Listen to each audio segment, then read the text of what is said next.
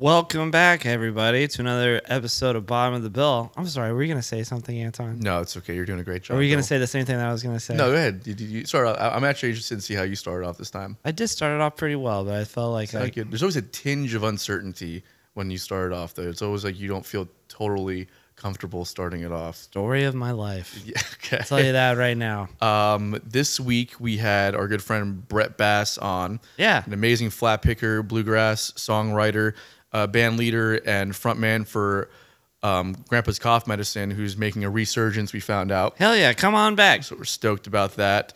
Um, he's got they're working on a new album, and uh, he's got some dates coming up at Suwannee Roots Revival uh, in uh, October. Yeah, I think right when this comes out is I think it's either the week or weekend or the weekend before. So either be at Suwannee or get your tickets for it. Or be listening to this, Yeah. and or be doing both. Yeah. actually.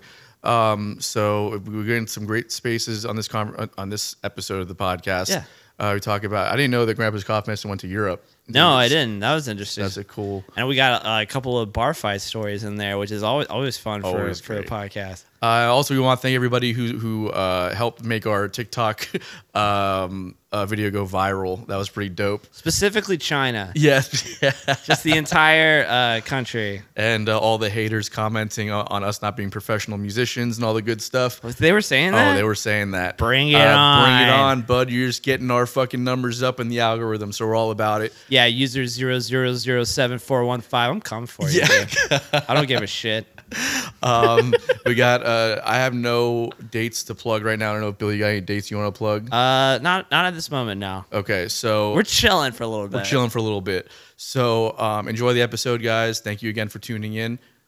Here we go. Bottom of the bill. Episode starts now. This is Bottom of the Bill. Where we talk about the modern grind of a musician. album cycle. Oh, hold on, Bill, give me a second, man. Because we don't know what we're talking about. Spotify playlist. You keep interrupting me. That's not how we discussed it. Just give me a second, man. We invite established artists on the Festival lineups. Can I just get my stuff out real quick? We invite established artists on to share their strategy to success. Marketing strategies. Premier Do It Yourself podcast. Hashtag DIY. Ah, screw it. This is the bottom of the bill.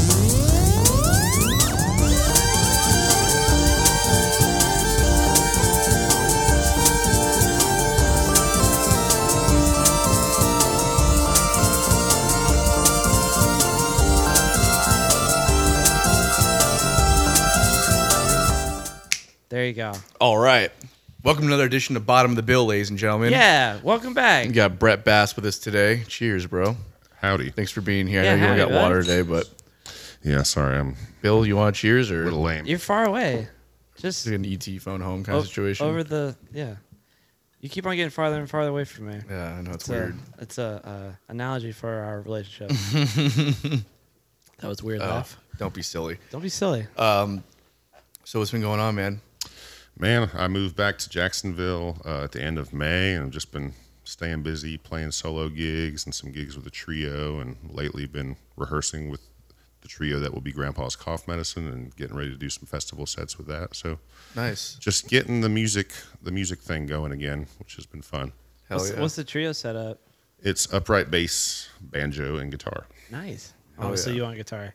Yes, I don't know. Maybe you, you switch it up. I, I, I have not switched it up. All right. what uh, uh what was the reason for bringing Grandpa's cough medicine back? You know, um, I've spent a long time building that brand and, been- and working with that band, and have three original albums out. And uh, you know, it's it's not something that I wanted to give up. It's just something I was kind of forced to do. So bringing it back just feels like a good way to get back into music. Because you know, when I started the band under my own name, Brett Bass and Melted Plectrum, it was like starting from the bottom rung of the ladder again. You know, and that's not a fun feeling for someone who's been at it for 12 years playing music and to just suddenly find yourself back at you know the bottom of the bill so to speak Yeah. Nice. so Get uh, it.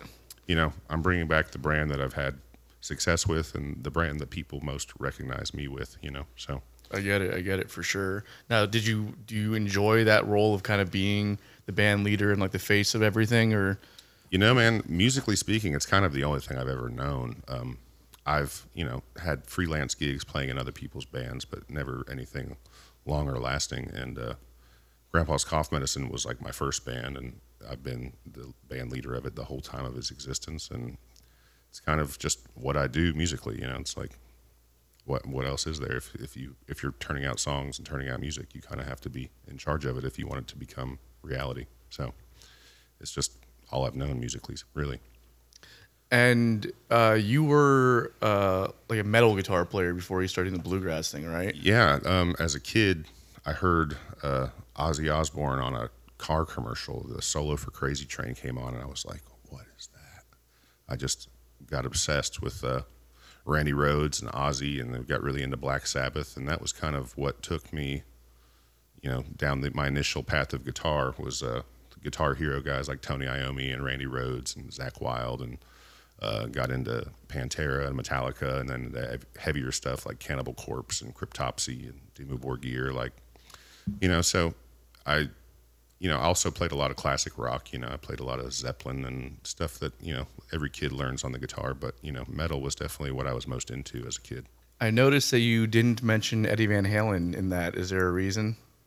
I mean, uh, I have great respect for Eddie Van Halen's guitar playing, but you know that whole uh, glam rock thing just never did much for me musically speaking. You know, Interesting, as Billy thinks that Eddie Van Halen's the greatest guitar player on the planet. Yeah, or was. Was rest in peace. Rest in peace. Yeah, yeah. I mean, he's he's up there on the list, man. Yeah, hundred percent. Uh, Good songwriter too. We had a uh, we were F- kind a fun band. yeah Yeah, you know what I mean. well, you know, yeah. They, we were having a bit of a discussion on this in our last podcast because there was kind of a weird thing when like that finger tapping style was be, mm-hmm. was kind of becoming like a, a mainstream thing. Right. And the idea was like, well, Eddie Van Halen kind of brought it to the mainstream, mm-hmm. but like Randy Rhoads was kind of the guy doing it before, but nobody really knows. I mean, it's an impossible question to answer, but like, where do, what do you think? I mean, I just watched a Randy Rhoads documentary. I guess it's on Amazon, and uh, they touch on that subject and the rivalry between Van Halen and Randy Rhoads. And uh, Eddie seemed to think that Randy, you know, stole his guitar stuff, and Randy Rhoads was literally just teaching guitar lessons and having kids bring in Van Halen songs. Was like, yeah, okay, I'll learn that and show it to you, and that's what he did. So. I, I don't know and don't really care. I, I like Randy Rhoads' guitar playing better um, just because it's over heavier music. And to me, it's just cooler. It's got more, uh, I don't know, it's more interesting to me more, musically. definitely more melodic sensibility. I feel like Yeah. And, uh, you know, just I like heavy music. So, like, you know, the glam rock stuff just wasn't as, uh, didn't hit me like, you know, Ozzy did. So, I mean, Yeah. I'll always be team, team Randy Rhoads, but, you know, I would never downplay Eddie Van Halen's guitar playing. He does a lot of things I'll never be able to do. So, yeah. Yeah, well, why are you trying to Why are you trying to bring Eddie down? Like, what What's the point of this? Like, can't they just both be awesome? totally. It just it's it's it is it is a conversation that's had amongst guitar players. That's why I'm always curious about the perspective. I, I like Randy Rhoads more, but I'm just saying that like there's a lot of You're people team that feel differently. Randy. I'm Team Randy. Yeah. I'm Team Eddie. yeah. I'm Team Randy. Yeah. I would love to to start some T-shirts. Like, yeah, Team Eddie. Or Hundred Team percent. Randy. Yeah, Bottom of the bill merchandise. yeah, sure. Yeah. That'd be great. Everybody choose a team. Yeah. That sounds like the world at large right now. It's like everybody choose a team. Yeah. But I'm not. I'm not choosing. There's two choices. Yeah, it's not two either you're for us or against us. Yeah. Exactly. hundred percent. I don't. I'm. I'm not dissing Randy Rhoads and Black Sabbath. Like I fucking love them too. Like Yeah. just whatever. What uh, uh what was the re- like what kind of inspired you to start getting involved with bluegrass? You know, uh, I think the simple answer to that is smoking weed. Uh, I was hanging out with some dudes when I was probably like 17, 18, and you know, this is just when I started smoking weed. I never did as a teenager, and when I turned 18 and lived out on my own, I started dabbling. And they put on some bluegrass one day, and it was like instrumental bluegrass, and I was like, you know, really stoned and just really paying attention musically, and I was like, these dudes are shredding, like straight up. Like as someone who loved heavy metal music and shredding guitar solos, like I listened to these guys playing mandolins and banjos and fiddles, and there was just no doubt in my mind that they were full on shredding, but they required no electricity, they required no drums. You know, they could do this in the woods around a campfire, and that was something really interesting and special to me the purity of it that it could be made anywhere you know without all this extra stuff that you have to have to play with a rock band or whatever which was all i had ever really done musically and uh, I don't know. I just kind of got bit by a bug when I first got into it, and just kind of became obsessed. Uh, got really into bluegrass. Started listening to all the people that you know everyone said was the best. You know, and just really trying to wrap my head around this music. Bought flat picking instructional DVDs from the guys that you know I heard about, like Doc Watson and Tony Rice and Bryan Sutton, and uh, really just kind of delved deep into the style because I'd been taking guitar since, lessons since I was 11. So you know I knew how to play the guitar, you know at least from a physical standpoint, but had never applied it to anything acoustic. Had never really played much in major keys because if you think about metal, it's mostly all minor keys. Minor stuff, yeah. You know, so like just switching to major key tonality was a big jump for me. You know, like just playing stuff that was pretty as opposed to brutal or you know whatever that you get with metal. So um, I don't know. I just got bit by that really hard. Started went to my first Suwannee festival, uh, Magnolia Fest, when I was probably about the same age, 18, and saw dudes that were on stage that day playing with the headliners, you know, out in the campground, just playing music for fun at night. I was like, you don't see that in metal music or rock music, you know, like, Right. people just playing music with each other because they like it, because it's fun, because it's enjoyable thing to do. It's like we're all here, we all got our instruments, let's pick, you know. And I, I just found that cool and beautiful and awesome and something that I wanted to be a part of. So just really put down my electric guitar and became pretty obsessively focused on bluegrass after that. Hell yeah. Did you have like a like a mentor, or were you like playing with anybody around that time? Um, I can't say I had a mentor. You know, like I, I bought the instructional DVDs from the guys who were the the best in the biz. You know, and uh, tried my best to emulate them and learn from them. But you know, bluegrass is kind of a niche genre, especially down here in Florida. It's not a uh, you know, if you we were in North Carolina or Tennessee or Kentucky, I'm sure there would have been mentors. But down here, I was kind of just left to my ears and my own devices in terms of my ability to play it. So I basically just listened to the guys that I understood to be the best and was like, well, that's what to shoot for. You know, like those are the guys to emulate and copy and learn licks from. And, you know, that's where I started.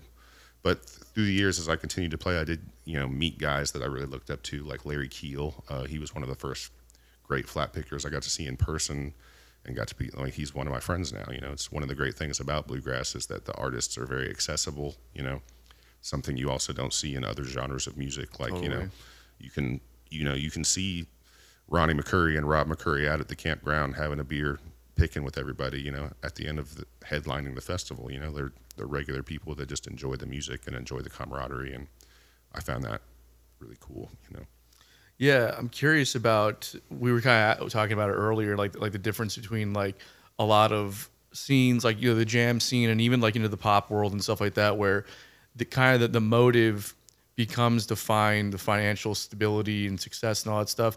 But there's a thing with like like the like the punk and metal scene where it's like you know the the, the taboo of success almost. Yeah, it's and like that- selling out. That's like the big one. You can't sell out and still be a metal musician. Right. Now, is that, I mean- does that do you find that, that that dynamic exists within bluegrass too, or is that is it kind of like you know different? I mean, I feel like people define selling out differently. Some people might define selling out as like instead of playing your great bluegrass music that you're good at, trying to craft it into pop and you know sell it across a different genre.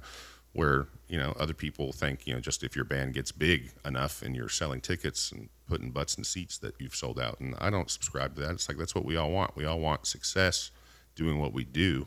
You know. So I don't think there's a. Uh, obviously, you can look at someone like Billy Strings right now, who's like selling out giant places three nights in a row, probably the most successful bluegrass artist in the country, and it's like, I think that's a good thing. You know, like I, I don't think anybody can accuse him of selling out. You know, like he's selling out concerts, that's Yeah. for sure. Yeah. and that's a good thing, and that's what we all want. So why would you, you know, begrudge somebody that success? You know, if that exists, I'm not aware of it. You know, in the, in the bluegrass scene. That's such a good line. It's like, yeah, I'm selling out, selling out concerts. What's Yeah. up? I like to describe it as not selling out but buying in. Oh wow. You know what I mean? Mm-hmm. Because uh, you Like can call bump- it That's if like you want. bumper sticker philosophy, It's bro. no, it's. I mean, He's it's coming up with it's, new it's definitely, it's definitely simplifying something that's a little bit more complicated, right? Like just Sure. saying that you're not selling out, that you're buying in, is obviously an oversimplification of what you're doing. Yeah. But I believe that just because you tr- at at a certain point you get tired of the grind and like just staying where you're at, and it's not about like selling out. It's just like I love to do this, but it, I also need to make a living and I need to be I need to see, see some kind of stability financially. And uh, the only way to do that is to start playing by the rules a little bit, you know? That's what I mean by buying in versus selling out, you know? Yeah. I mean, as someone who's never had representation when it comes to management or booking or anything like that, like that all sounds so nice, you know, like to have somebody else Yeah. taking care of all that stuff that I've always taken care of myself. So, you know, Totally. I would buy in in a heartbeat if given the opportunity. you know, it's yeah. just like the opportunity has not presented itself to me. Here So we go. We're changing the narrative, boys. I do it by my damn self because I have to, not because I want to. you know? totally. But we can all agree like the the Lumineers are awful, right?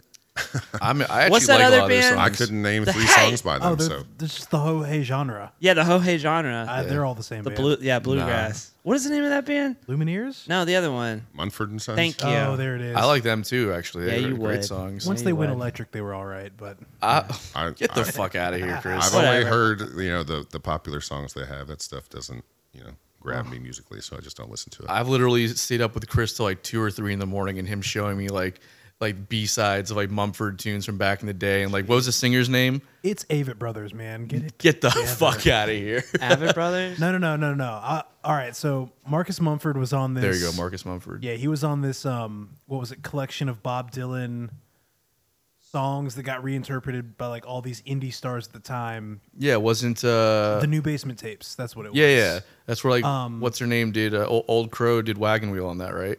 Wait a minute. No, No, never mind. No, they were all right. Fact check that. Yeah, definitely. I can't Google and do this at the same time, but uh, yeah, I don't know, man. Like he's got some good stuff, but even that was not that was pop. You know, that was not bluegrass. No, So I- then he I then he call- sold out, and then Marcus Mumford became Eminem. Oh, no, I, I I, had no idea. I don't circle. I don't make I wouldn't make the argument that any of them are doing like traditional music traditionally. There's definitely the element of mass appeal in there too. But Yeah. I'm saying that the music it doesn't mean it's bad because of that. It's still to me good music. Yeah, I don't th- think it was probably a great one because it's not blue, really bluegrass to me. There's like banjo in it. It's more like folk, like like I don't even know traditional what to like call folk it.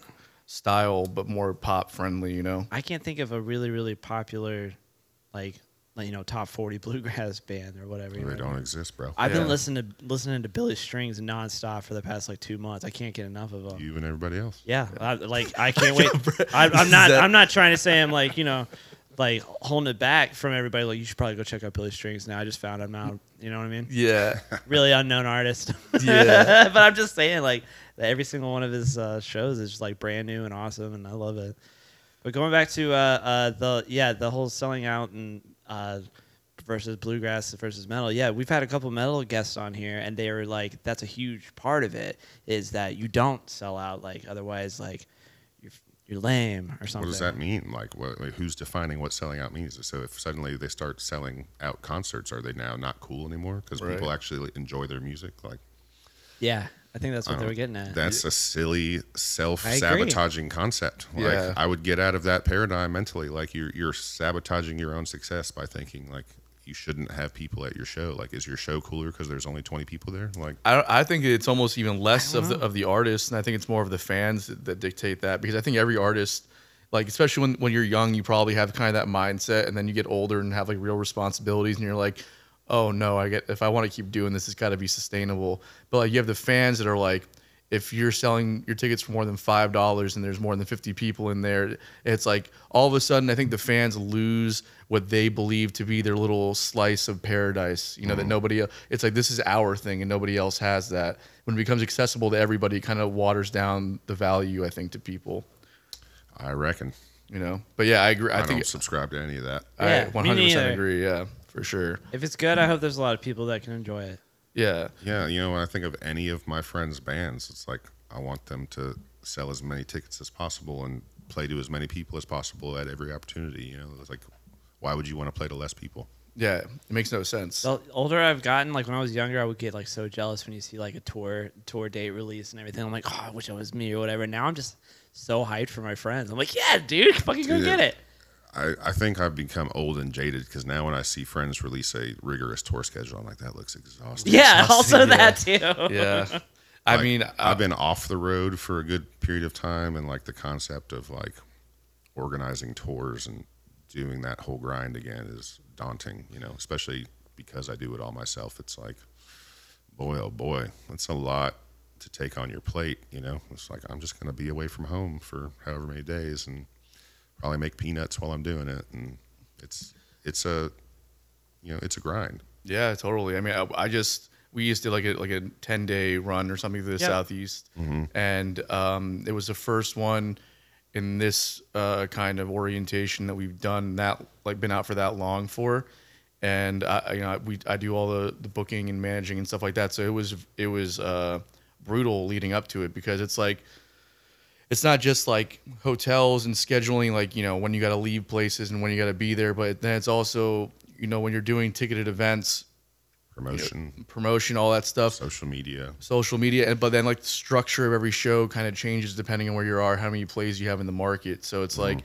if we've been here we've done you know we've done x amount of ticket sales then that that venue might work with us more on on like you know okay well maybe maybe we we you know we give you a better deal on the door because we know that you can draw x amount of people versus markets you haven't played in where they mm-hmm. structure it a little differently because they don't they, they want to kind of offset the risk of having a band that's never been there before. So then like you're going through and you're like, okay, well, what was the deal for this place? What's the deal for that place? What's so you're having like just you know spreadsheets of how you structure everything just to keep just like remember like what the deals are and all that, you know. Yeah, I'm getting anxiety just thinking about it. Yeah, it was brutal. I came back and I, I had like a good three days where I was just like not doing anything because I didn't to turn Yeah. my brain off. Yeah, you, you ever see Memento? You should get like tattoos of all the tour schedules that, so that way you don't forget. Instead of spreadsheets. terrible idea. no, but you could just like you fill it in. Like you just have like lines all over your body, like venue, ticket sales, and everything like that. Just sharpie it in every day. Yeah, then when things change, just exit out and then Yeah. put like an yeah, okay. Yeah. it's brutal, man. It's brutal. A lot of zeros on there. I'd say. Did you ever Not in the right place though. did you ever uh like were you ever involved with metal bands at all before you started playing bluegrass or bluegrass was when you never started? never anything serious. You know, I played a lot in the garage. with My brother played drums growing up, so we would come home from high school every day and just be loud as hell till 9 p.m. And my parents are saints for allowing us to riff out in the garage for that long every day and tolerate that because it was surely very loud in the house. I, I still have hearing damage from those days. I remember going in from the garage every afternoon with my ears ringing. You know, I had a Marshall half stack, and my brother's crash cymbal was like, you know, four feet from my head. So oh, Man. it was noise, you know, a lot of noise going in and a lot of ringing going out, but it was fun and definitely where I, you know, I guess learned to play and cut my teeth and just got used to doing something musical every day, you know, just kind of built a, a pattern, I guess you could say, that has continued through my life of just like picking up my instrument and dusting it off and making sure I'm not backsliding and stuff like that, you know. Totally. Speaking of guitars, can I ask a guitar question since I'm surrounded by guitars? What is flat picking? Well, flat picking is essentially the bluegrass style of guitar playing, of like playing fiddle melodies or yeah, fiddle melodies and things like that on the guitar. You know, so you're not just strumming rhythm; you're using it as a lead instrument, which you know wasn't initially done in bluegrass. It's something that only came later in bluegrass music. Initially, the guitar was just a rhythm instrument, and uh, guys like Doc Watson and um, Clarence White and Norman Blake and Tony Rice and Dan Crary, they really took the guitar to new places, and it kind of took away the guitarist's limitations as a lead instrument. You know, made it up front with the mandolins and the banjos and the fiddles. You know, So it's just like just the it- it's talking about the melody. It's not like the style of but I, I guess technically it's the style of using a flat pick and you know alternate picking notes, melodies, whatever it is. You know, it's, it's you you don't just strum it. You know, you're you're picking it too. So. Do you think banjo's harder than guitar? I don't know. I'm I- asking I guitarist can't- questions. I can't play banjo, so I, I do. Me I- neither, man. I, I bought a you know when I got tired of showing up to bluegrass jams and being like one of twenty guitar players that would show up, so I bought a cheap mandolin, a cheap banjo, and a cheap dobro all at the same time. So I was like, I want to play one of these instruments, but I'm not sure which. And uh, you know, banjo I found to be the most difficult. Honestly, it's just like your right hand's doing a lot, your left hand's not doing as much, you know, per se, but like still making chord shapes and sliding them all over the place. And like it was, uh, you know, I took to the dobro the most. That's the one I picked up, and I don't I don't consider myself a banjo or mandolin player at all, but I do play the dobro, and uh, What's a dobro? it looks like a guitar with a hubcap in the middle of it. Oh, I've seen one Play of it with a slide. You know, Yeah. banjo picks on your right hand. Um, it's cool. It's a fun instrument. Learning a lot. Thanks, There friend. you go. Yeah. He's working overtime over there. Yeah, Chris is crushing it. Yeah. Audio, video, more video, double video. Fact checks. Yeah, fact, fact checks. checks. We'll get around to those. If Yeah, we- whatever. Yeah, you know. Um, yeah, w- I actually played with you. We did at the jam at the at Southern Grill. I, I didn't know that you played uh, dobro at all, and then you came up and you started playing. You were crushing Yeah, it. That and I was the like, lap steel, but yeah, lap steel. Okay, okay. Uh, it's the electric version of the same thing essentially. I, I tune them the same, you know, so I'm using the same tuning since now, is it like the dobro is played like a guitar too, right? You don't have like the square neck, or you do have a square I have the neck square dobro. neck. Yeah, Okay. so uh, it's not played. It's played flat in your lap Gotcha. or standing up with a strap. But uh, yeah, the the neck is big block. You can't fret it. You know, the the action is that high off the fretboard, so Right. it's all made to be played with the metal bar. right. Yeah, I love that instrument, man. You, you did a great job on it too. How long you been playing it for? Uh, probably since I was about 20 years old, so I guess like 15 years. Okay, cool. Hell yeah, man. Um, have you noticed like uh like kind of a growing bluegrass population in Florida or Jacksonville uh, since kind of the Billy Strings phenomena, or because I feel like it's It feels like here, bluegrass is more in people's awareness for sure. Um, I'm, you know, I'm still playing bar gigs and breweries and stuff like that. So you know, it's not like I'm selling out anywhere. But uh, I definitely have noticed people being more into bluegrass and flat picking. I think since, and that's the that's why I think it's a good thing that he's as popular as he is, is because a, a rising tide raises all ships. You know, so people think flat picking's cool. That's a good thing for someone like me who does that exclusively. You know, like so. I'm happy that he's as big as he is, and I hope he continues to push the limits of what people think bluegrass can do. You know, because that's going to help everybody. totally it's a wild wild thing too. Is like the rhythm stuff on bluegrass is to me like the the hardest part to wrap your head around because it's like there's no like there's no drums or anything. Uh, like the bass kind of acts as percussive. Like, everything kind of acts as a percussive instrument in some Yeah. capacity, and then but everyone has to have like that very strong awareness of timing because a lot of it's kind of syncopated too. Yeah. So it's like, what was it like, kind of learning, wrapping your head around that concept, and then you know, on top of trying to become a lead player and all that too. Um, you know, really the best thing I think for anybody developing a sense of rhythm is to become a slave to the metronome. You know, and uh, the metronome doesn't lie; it tells you when you're speeding up or slowing down, and uh, it just really can build your own innate sense of timing. You know, it's like you know when you practice enough with the metronome, you kind of have an idea of what 150 BPM feels like or sounds like. You have an idea of what 170 BPM feels like or sounds like. You know, and I think that's the way to develop good timing in any genre of music, you know, and obviously playing with great records where the bands are kicking ass and have good timing, you know, that helps too. But like for me, it was a lot of metronome practice, and I still practice with a metronome, you know, because I don't want my timing to be something I neglect and have become sloppy or whatever, you know. So, you know, when you're playing a banjo tune at 170 BPM or something like that, there's no room for sloppiness. You know, there's no time for it. You you have to be on the money, on the nose. So it's just part of practicing bluegrass. I think is being pretty religious with your metronome.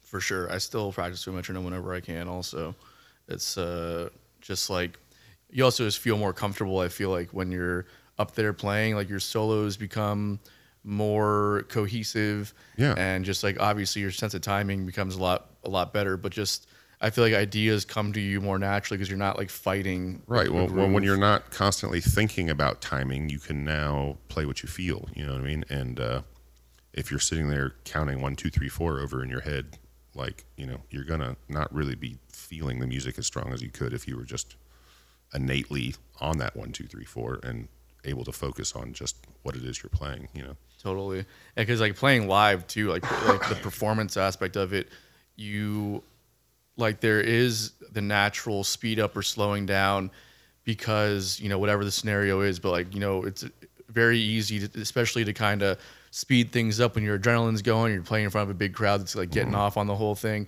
So just having that and like getting timing down to a point where it's almost instinctual kind of like limits that a little bit. So it makes for a better experience for you, but also for the listener too. You know. Yeah, um, and you know, I I have a rule that it's okay to speed up, but it's not okay to slow down. You know what I mean? Like if the song ends seven BPM faster than we started it, that's okay. We put some extra gas on the last banjo solo or whatever.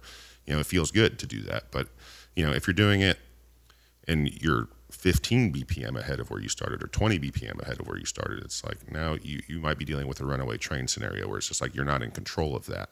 Or it's like, you know, I'm fine when the last banjo break kicks in if it bumps up 5 BPM. That feels good to me. Like it's Yeah. exciting. You know what I mean? Like it's, you know, so it's not the metronome isn't something where it's like you're going too fast. It's it's just something to guide your sense of rhythm. You know what I mean? You, it's still okay to follow the band. It's still okay to have things have a pulse and surge forward a little bit when it's time, but you know, the metronome is an unlying guide piece for your own sense of rhythm. Like I'm sure you've been in a situation where you go in a studio with somebody who doesn't practice to a metronome and suddenly they get slapped in the face with that metronome and Yeah. they realize very quickly it's like, oh, this is where Hey, what's up? this I'm not is where- talking about anybody here though. But what's up? this is where I'm deficient, you know, like uh you know, and that's I never want to be in that scenario, so I keep the metronome as a regular part of my practice routine just cuz it's like, you know, th- in the studio, that's where the rubber meets the road with the metronome. It's like well, I want to record this perfectly and so I need to have practiced it perfectly.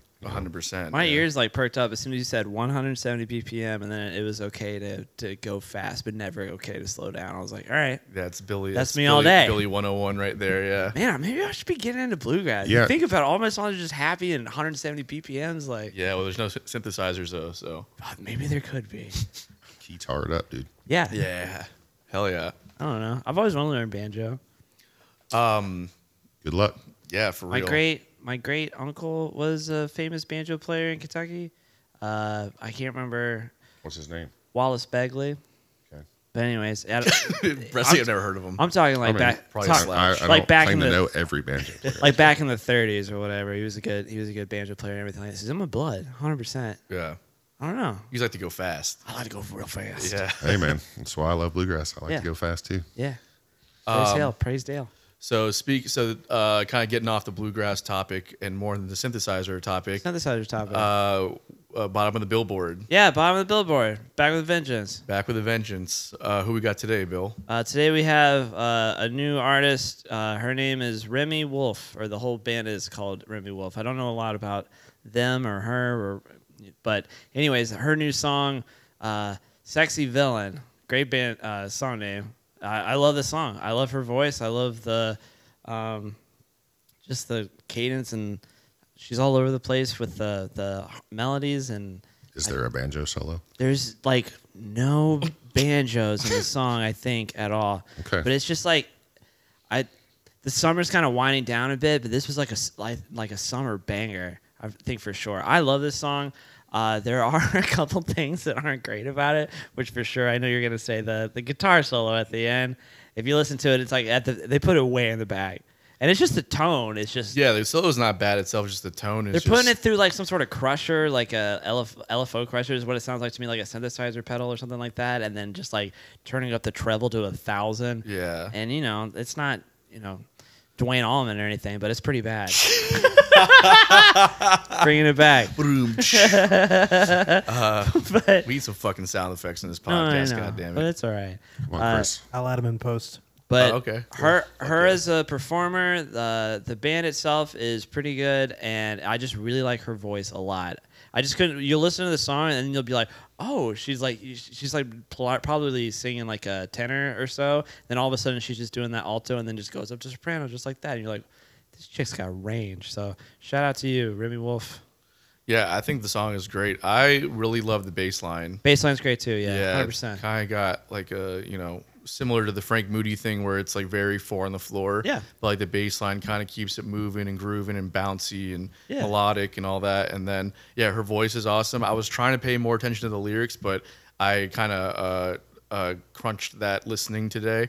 So um, as far as just time wise, I just time crunched it. I'm sure they're pretty good. It's definitely like it feels it's really heavy Gen Z vibes. Yeah. This whole this whole band and everything like that. And that's totally cool. I'm down. I'm down with the Z. She was shout. shut the fuck up. He looks pretty Gen Z too. No, she is for sure. You She can't be a day over 23. But the, I'm just saying, like she's she's great, 100. percent I can't. I hope she blows the fuck up. I think she's got like what 18 million plays on this song. So Oh really? good for you. I hope we blow blow up from it also. Blow what up? Just you know from eight, from talking about a a song that has 18 million plays. Yeah, I'm like whatever. Like uh, uh, brush a little bit of that, that cloud on us. You know what I mean? Yeah.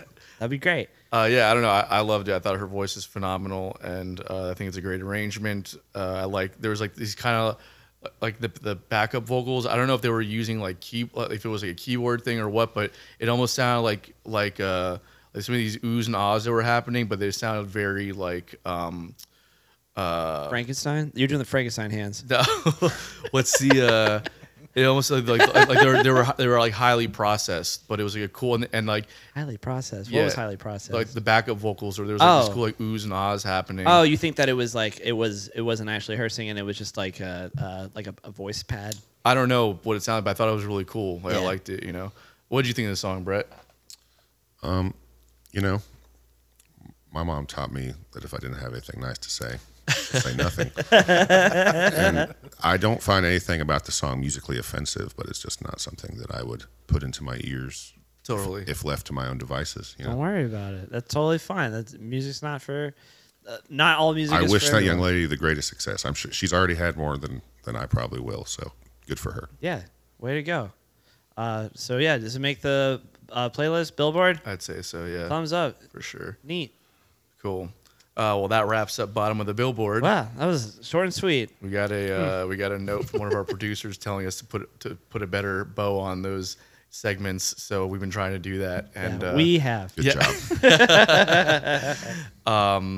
So, anyways, uh, I kind of want to get into Grandpa's cough medicine, and uh, so you guys are coming back with a vengeance. Yeah, our first show back, or our first official show back, is Suwannee Roots Revival, and we've got three sets at that festival, which Whoa. I'm super stoked about. That's Um, dope, man. Hell yeah! Congrats. I'm super grateful to Beth Judy and uh, the people that put those festivals on because they've suppo- supported me for a long time through the years and always given Grandpa's Cough Medicine and Brett Bass and Melted Plectrum chances to play in front of people that love bluegrass and love music, you know, and that's the best thing you can hope for is to play for an audience of people who are just there to hear music and are there to appreciate it, you know. And so big shout out to Beth and the Suwannee Park for putting on some of the best festivals in the country because we're lucky to have that so close by, you know. Yeah, totally, absolutely. Then when is that? That's in like. It's October 13th through the 16th. oh, it's coming up. But for some reason, I thought it was in the spring. So yeah, just in they couple have one in the spring too, but that's called Suwannee Spring Reunion. Right, right, right, right. That's right. I didn't know they had one in October too. That's right. No, they, yeah, I knew about that. It Mm-hmm. used to be I knew Spring. Fest and Mag Fest, and now it's We're, we're gonna be there like literally five days before that, aren't we? Oh yeah, we're playing like a private wedding. yeah, we're there. playing a private wedding there. fun. Yeah, I think Roosevelt's headlining that too, which would be kind of cool. Very I- cool. They're headlining a wedding. yeah. That's Yeah. where we're at now. And then also, and then, and then there's like a silent disco thing they're doing at the end of the night too. It's gonna be pretty dope. I'm Who's, excited. who's getting married? uh, I, fr- I we can't say. It's private. No, I think I think they're actually opening it up to the public. Also, it's just like what? like- That's awesome. like, yeah, That's so I- baller. I don't I don't know much about it, but it's gonna be dope. Everybody's But either way- invited to the Yeah, wedding. everyone's invited. Uh, um, so let's kind of talk about like what, like what kind of brought this band to fruition. How'd you get it started? Kind of the history of the band. Um, I guess when I first started getting into bluegrass, and uh, you know, I I liked traditional bluegrass, but I found the lyrical content kind of homogenous, kind of boring. A lot of cabin songs, a lot of songs about missing mama and daddy, a lot of you know love songs. It's it was just kind of like the genre and the picking and the singing were all something I really loved, but lyrically it was just you know as someone who came from the metal world it just felt soft to me i guess and uh, i guess at the time i was really into hank williams the third Yeah. i still i I'll still love hank you. three and i don't know i just started writing some bluegrass songs that were you know more in the hank three vein as opposed to you know lyrically speaking than the traditional bluegrass vein and like i wanted to write more hard edged dark edgy bluegrass you know and uh, so at first it was just this crop of songs, and you know, I was working as a massage therapist at the time. I did that for four years before I started playing music full time, and uh, you know, just felt like I needed an outlet for these songs I was writing. So I started assembling a band. And like the first, the first um, incarnation of Grandpa's Cough it was not a bluegrass band. There was drums, there was uh, electric guitar. It was almost like a honky tonk band. We had fiddle, banjo, me on acoustic, and uh, it, it was really more of a honky tonk band than a bluegrass band. And you know that was how we started out, and players started dropping off, whether it be from life circumstances or just didn't work out, you know, as personnel. We ended up just being guitar, bass, and banjo at a certain point, you know, and uh, that was when I just decided to make it a fully bluegrass act. And because, you know, as that time went on as a honky tonk band, I was stepping up my flat picking. I didn't want to be the only person in the band that didn't take a solo, you know, so I was doing a lot more flat picking, learning a lot of fiddle tunes, learning a lot of banjo tunes, and eventually it got to the point where it's like, all right, well now I'm the only other soloist in the band, so I'm taking solos every song, and you know, the flat picked guitar is now a big part of this sound, you know. So, um, it didn't start as a bluegrass band, but ended up as one, and I'm happy that it did. You know, I'm not sure it would have really had any longevity had it not gone that direction. Yeah, well, it's kind of it, like the, I guess like the outlaw country thing is something that's been going on for like years and years and years. Right. Whereas like you're saying, like the outlaw aspect of bluegrass hasn't wasn't at that time something that had been fully tackled yet. So it's maybe like like an yeah, I mean, and that was better. that was my full on angle with Grandpa's cough medicine, and it still is. You know, our website at the time was outlawbluegrass.com. You know what I mean? Like that was very much what I was going for, and so like that very much influenced my songwriting. You know, like if I wrote a sweet, lovey dovey song that didn't make the album, you know what I mean? Like that wasn't what I was going for with that band, and never never was. You know, um, there was room maybe on a whole album for like a sentimental song, but like I wanted it to be like you know hard edge drinking and drugging and chasing tail and you know fun fun things to have songs about and sing about and It's uh, still wholesome. That's wholesome. That's wholesome music.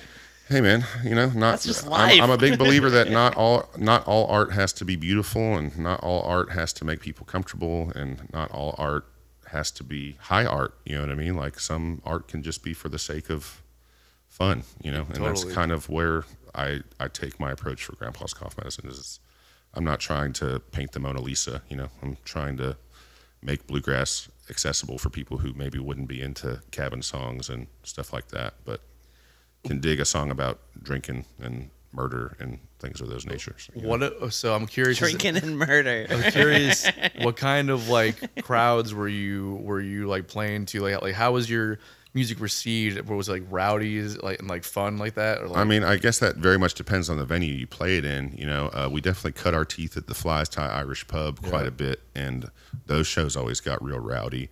And you know, I, a lot. One of the things I initially heard a lot playing in the band was that like I've never been into bluegrass before, but I really dig what you guys do.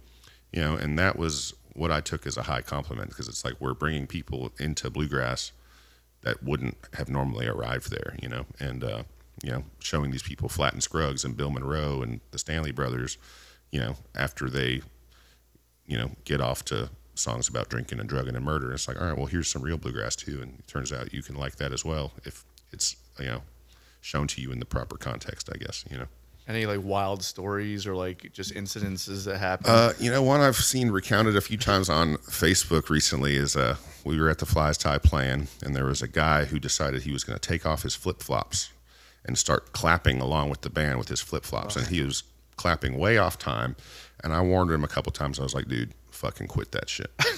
and he kept, you know, he was drunk, and so he kept right along. And finally, I just like handed my guitar off and got off the stage and grabbed his flip flop and slapped him across the face. Hell yeah, dude. and he awesome. quickly realized that I wasn't kidding, and you know, he left shortly thereafter. That Man,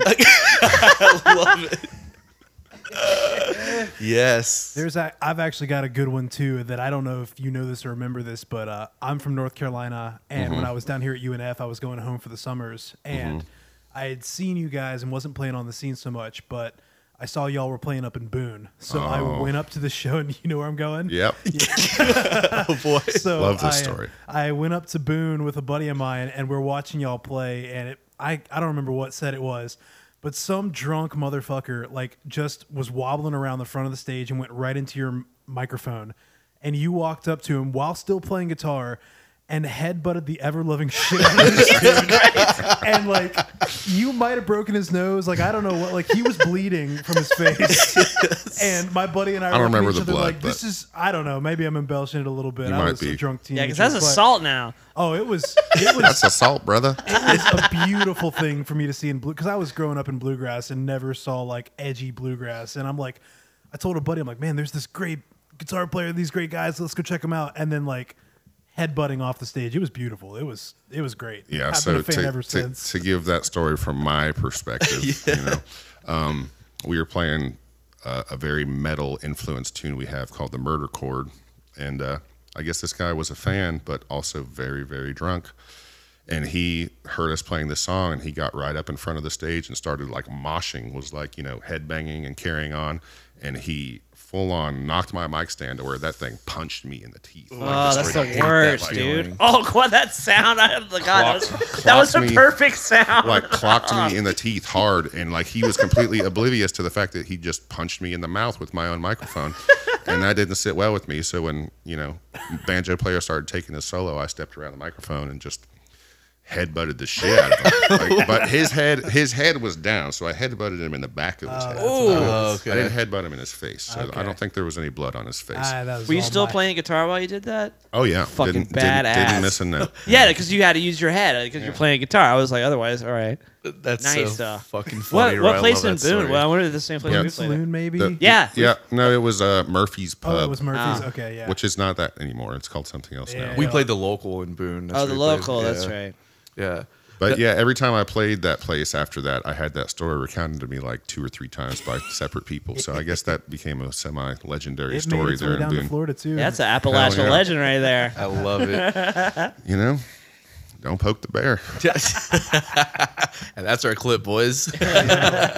Um, um, that fucking that sound, man. It was like dead on exactly what it feels like when somebody does that it's to you. the worst It's the worst feeling in the world. Yeah. Yeah, I mean, you assault me, I'm gonna assault you back. Yeah, it's so funny. Like, like my, it's always like, like my, like where my head goes with that. It's like, oh, that person's just drunk and they don't know what's happening. You're like, you just punch me in the face with a microphone. You're getting knocked out. Yeah.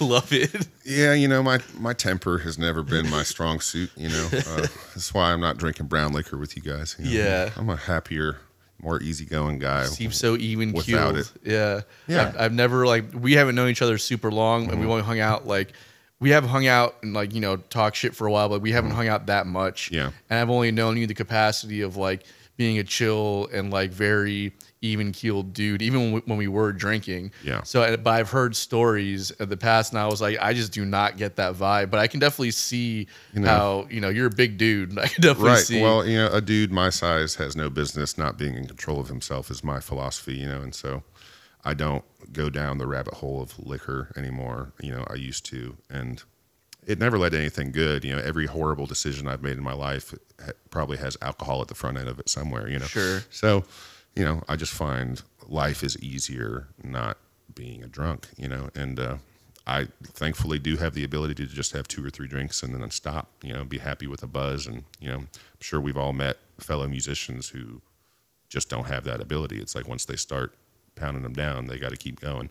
And you know, I've had bandmates and musician fellows like that, and it's just, you know, it's an easy trap to fall into as a musician because we have access to alcohol everywhere.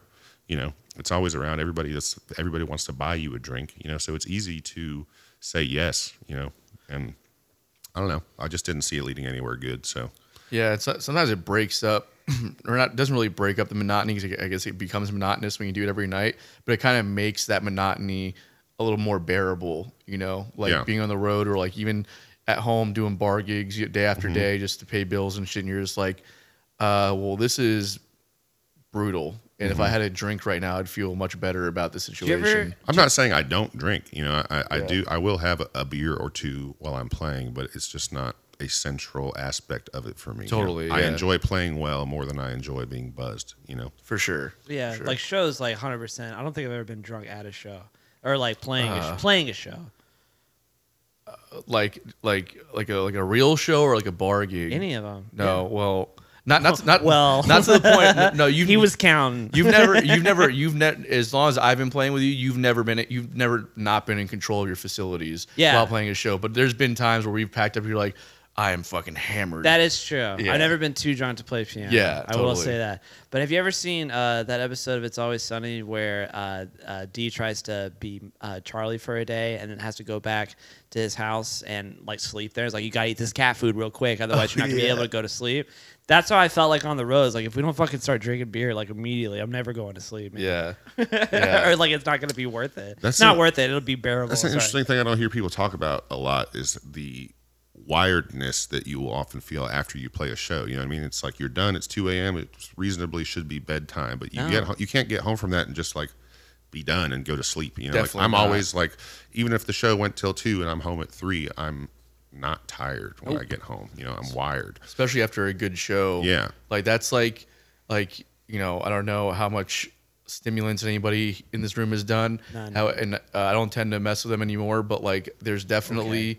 Well, it's not. I don't. Let me put it this way. I don't, I don't do cocaine anymore. Good for you. I'm Uh, a caffeine junkie, dude. I don't, Yeah, I me don't too. mess with the powders.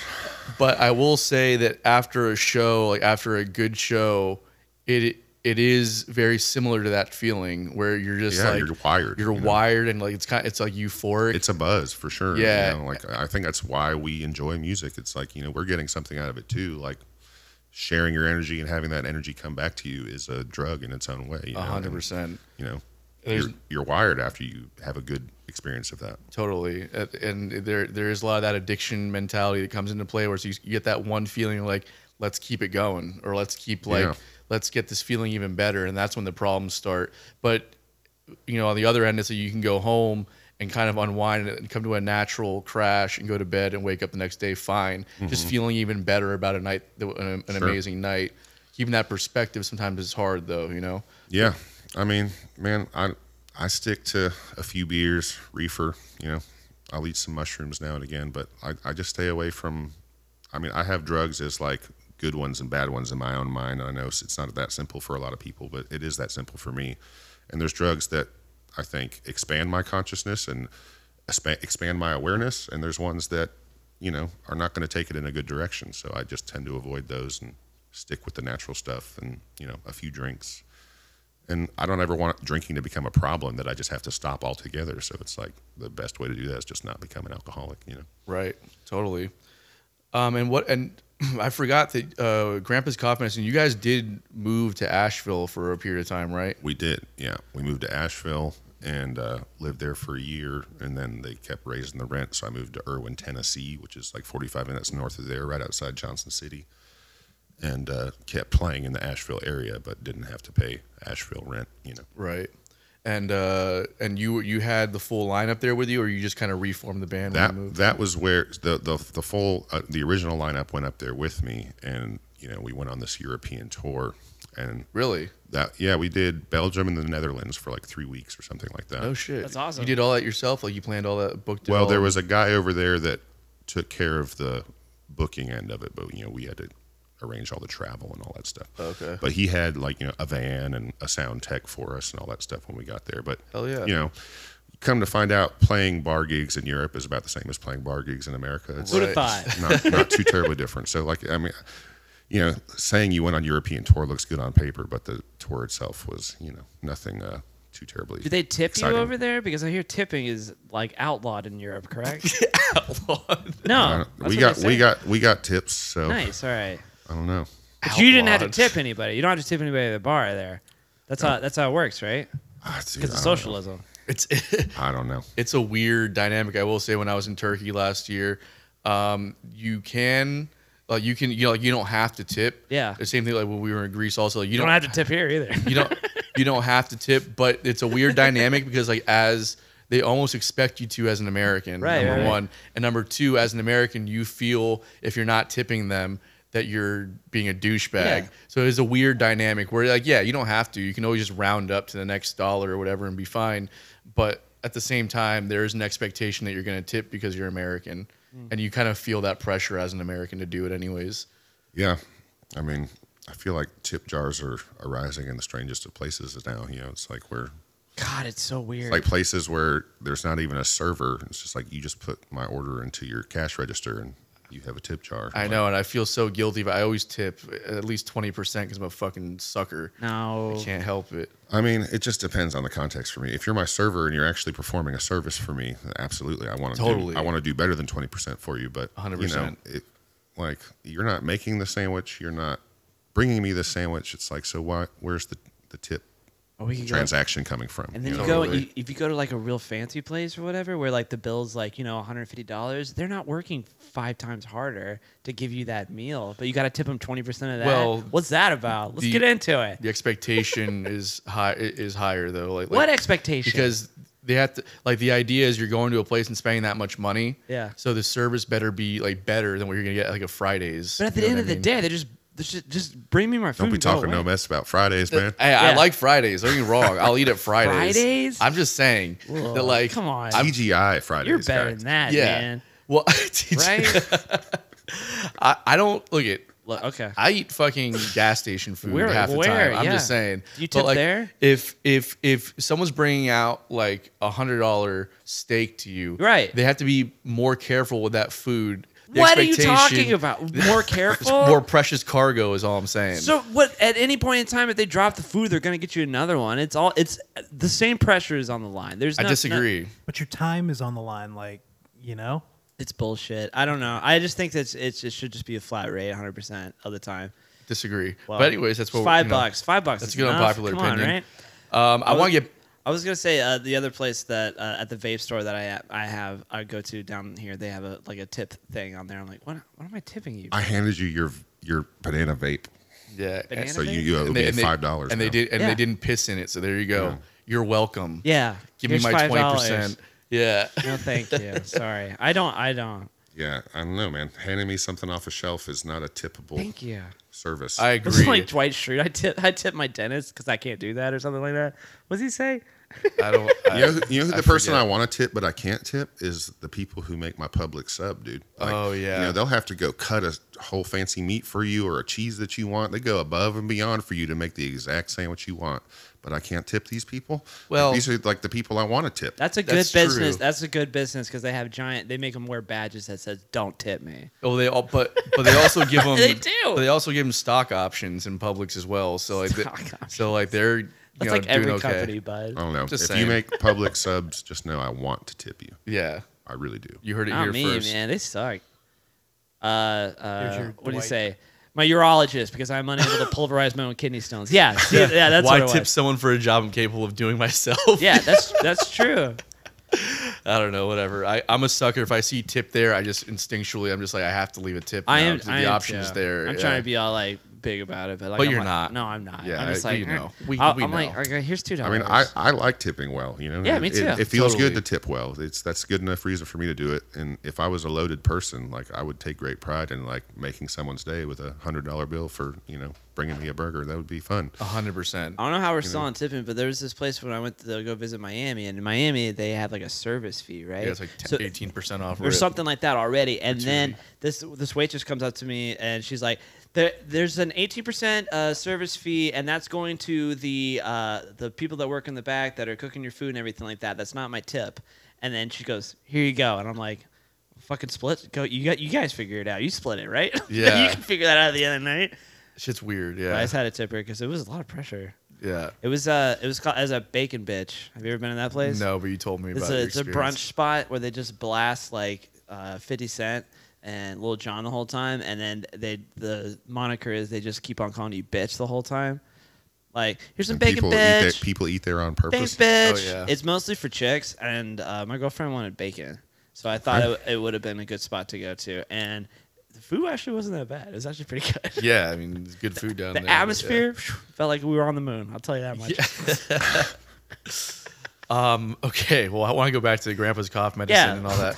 I don't know. We got off with the fucking tipping know rant either. and uh, extravagant dinners in Miami, but um, Brunches. sorry, brunches. Um. All right. So European tour, you guys did that. Yeah, and uh, you know, the, some some band tension started happening over there, and you know, I'm not, I don't, I'm not throwing anybody under the bus here. I'm not going to get into all that, but like you know, it led to me having to, you know, get rid of some personnel and bring on new personnel, and you know, for a while there, Grandpa's Cough Medicine was a pretty regularly changing lineup. You know, as I got the people in there that needed to be in there, and uh, so, you know, basically in that process was when we got attacked uh, by a very large and well known entity. They started emailing places that we play, um, telling them that our band was racist, sexist, and promoted violence against sex offenders, not based off anything I had said or done or posted on social media, but literally all from the content of the music, which was, you know, outlaw bluegrass. Like your lyrics and stuff, right? Yes, the lyrical content of the music. I'm curious, promoting violence against against sex offenders. is Yeah, I had a I had a song about killing pedophiles. Is that like something that is like controversial with people? Of course it is. Violence you know, against I, I sex think. I think in in certain ideologies, you know, everybody is a protected class. You know, even pedophiles, and uh, you know, I, I don't one. I don't subscribe I don't subscribe to that at all. And you know, in, in this song, you know, I encourage pedophiles to kill themselves, and I stand by that sentiment. You know, like, uh, but th- there was people who were literally trying to paint me as all sorts of terrible things because I would write songs that expressed sentiments like that. You know, and uh, basically the the they started emailing places that I played, telling two places, and uh, of course my reputation was ruined with those places when that started happening.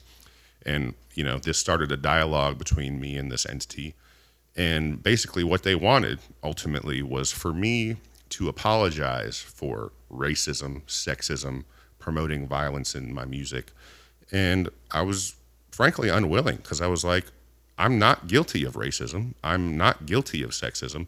Like these are fictional works of art. Like you can't paint things about my character based off the content of my art. Like, do we go to Stephen King for writing novels about psycho killers and be like, well, this guy's obviously a sociopath? Or, you know, some movie director like Quentin Tarantino who writes very controversial movies and say, well, this guy's obviously a racist. You know, he's got the N word in his movie.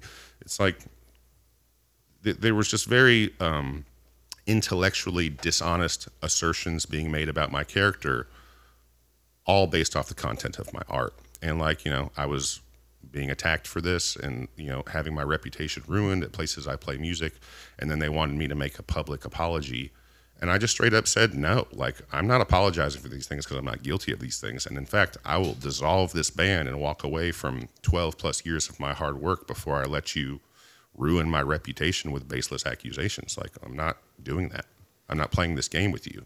Would you when you say it was uh, an entity? Was it like one person of that entity coming after you? It or- was a local chapter of a very large and well known public entity. Sure. I'm just like, like, do they not have anything better to do? Sure. I mean, you know, th- th- it can bring up, you know, this could bring up a million conversations because it's like, you know, at the time my band is small time. We're playing bars and breweries and wineries. Like we are not on the radio. That's what I mean. We're not a national act selling out tickets. Like how I came into their awareness, I couldn't even begin to guess. You know, low hanging fruit or somebody was you know out there with with a, with a bone to pick and brought something to their attention that Well, you know, it, it, it was 2018 at the time, and you know, cancel culture was very alive and well in 2018. And I've seen artists, you know, lose their careers based off tweets they'd made, you know, 10 years prior. Like there was, you know, that was a real part of life at one point in this country where, like, you know, you were in danger of losing your ability to make money if people in the court of public opinion decided you were X, Y, or Z. still are. And look at Yeah. Johnny Depp, who came out to be innocent in that whole Amber Heard thing, and it's just like doesn't matter now. The court, of the court of public opinion a year ago, dude lost everything, you know, all of his movie contracts and all kinds of shit. So Yeah. Yeah, well, and basically, you know, I was looking that in the face of it's like, so either I take this public and, you know, have to assert to the world that I'm not a racist, a sexist, and, you know, whatever else these people are asserting about me. I have to somehow prove I'm not these things, which is how do you, how the hell do you do that? You know, like it's an impossible task. It's like, oh, look, look, you know, look at all the nice things I've done for charity, or like, what, do you say? So basically, I was just completely unwilling to play that game. Definitely unwilling to bow down to this group and give them what they wanted, which was, you know, me to publicly grovel and apologize. And for what? For offending you? Like, there's thousands of people that listen to this music with no problem, but you find it problematic. So now I owe the world an apology for things I'm not guilty of. Like, I was just straight up not playing that game. So I walked away from it. You know, like it was, I didn't want to. Like, you know, I was in the position to record the fourth Grandpa's Cough Medicine album then and like was ready to do it. And all that stuff just got blown to the wayside, you know, to avoid controversy, essentially. You it's know, like, it's it's like situations like that are like oil fires. You know, like you can't add water to it because it just makes it worse. Right. There's no putting the fire out with water. You know, it's like th- there's just like you you have to just kind of let it take its course and it'll settle itself. Well, And that's you just very unfortunate, though. you know? Ironically, when I told them, well, you know, I'm not going to apologize and straight up, what I'm going to do instead is walk away from this whole band. If you guys think you can make these assertions about my character based off the content of this music, watch me walk away from it because I'm not doing that. And then all of a sudden they were like, whoa, whoa, whoa, whoa, whoa! We didn't want you to do that. They were backpedaling. They, you know, they Really? they, they wanted Really? the they wanted the public groveling apology. That's what they wanted. They didn't want me to be like, all right, then no, I'm I'm I'll walk away from all this shit and just go do something else. Then they weren't getting what they wanted, and they started backpedaling and admitting that I made lots of people happy with my music, and like you know, but doesn't make any sense, but man. it's like you know you you go throw around baseless accusations that are very damaging to people's careers you know and then don't understand why they would just be like fuck this like i'm not touching this with a 10 foot pole which you know part of me wishes i had part of me wishes i'd stood up for myself part of me wishes i didn't fold but you know the the size of this entity and the power they have it was like i just didn't see any way that if this became a public interaction that I didn't see any way for me to come out on the other side looking looking uh, looking good. You know what I mean? It sucks too because like even after it's all done, if you were to go that route and apologize and stuff like that, you're gonna have that thing on the on your back no matter what. Even if they're like, "Yep, he apologized, everything's good," you're still gonna have Well, like. why you know why would I apologize for minds. making music? Exactly, that's what I mean. You shouldn't have. All I'm guilty of is making music. Yeah. And yeah, it might have it might have made somebody uncomfortable or been offensive to somebody, but it's not my fucking job to coddle you with my music. If you don't like my music, don't listen to it.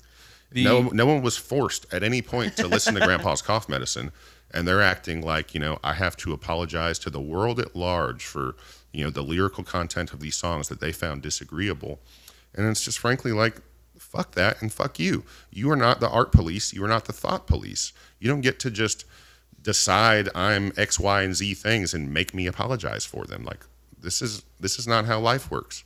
I'm I'm curious as to why it it always seems to be like mu- musicians and like now comedians have been under attack a lot too where like you made the point about you know like Quentin Tarantino and movies and stuff like that like why that medium is never attacked but but why like musicians what do you and- mean? I'm just saying that like you don't That, no, when Django came out, good lord. but I, but bro, it's like revered as one of the greatest movies of pop culture in our time, though. Like, there's always Yeah. pushback in some capacity with them, but it's never like like for instance, like like you know, just use a, a different reference in a different spheres, like Eminem. In in the late '90s and early 2000s, was was literally coming under attack against the conservative right because of his uh, content, you know, and it was pretty graphic stuff. But he was making the same arguments like these are just songs. These are just characters in songs. This isn't what I actually go out and do. So like to sit here and try and like shut me down or get my records taken off of shelves because of the content is an insane thing and it completely violates, you know, the free speech argument that we have here in America. And I'm just curious as to why that is always the, case with musicians and, and now comedians versus you know other mediums of art it doesn't seem to have the same effect in, in those capacities you know I don't know what the answer is as to the why, but I think, you know, it's easier to pick apart a three minute song than it is, you know, a two hour movie perhaps, or, you know, a bit in a comedy routine that you found problematic is easier to pick apart than, you know, some of these other more extensive mediums. well it's also because like we're not like the idea is that you're not acting either right it's like you're when you're saying i or we're in a song or you're painting a picture in a song people are thinking like well, you're not an actor, or in a hmm. bit in a comedy, people say, well, you're not an actor. You are. This is a form of self-expression. Performing arts. I agree 100. percent I'm know, just trying like, to think of like how many know- songs have I written where I, you know, destroy a girlfriend's ex-lover with a chainsaw or some such thing, and it's like you know, the obviously these are works of fiction. Like I'm not a murderer. I'm have zero criminal record. You know, like it's just to make an assertion about my character based off you know writing a fucked up song like that is just like kind of like well dude do you do you understand that there's a separation between art and reality? Like i live my life completely separate from this music you know? Like this music is a thing i make for my own and other people's enjoyment. And if you don't enjoy it don't listen. It's really that simple. Like but so many people would like to take everything from you because you say things that they don't agree with or you know don't promote the narrative of the day or whatever it may be you know people think they have the right to destroy you and your ability to make income for yourself. And you know i think it's bullshit. It's something that needs to stop you know?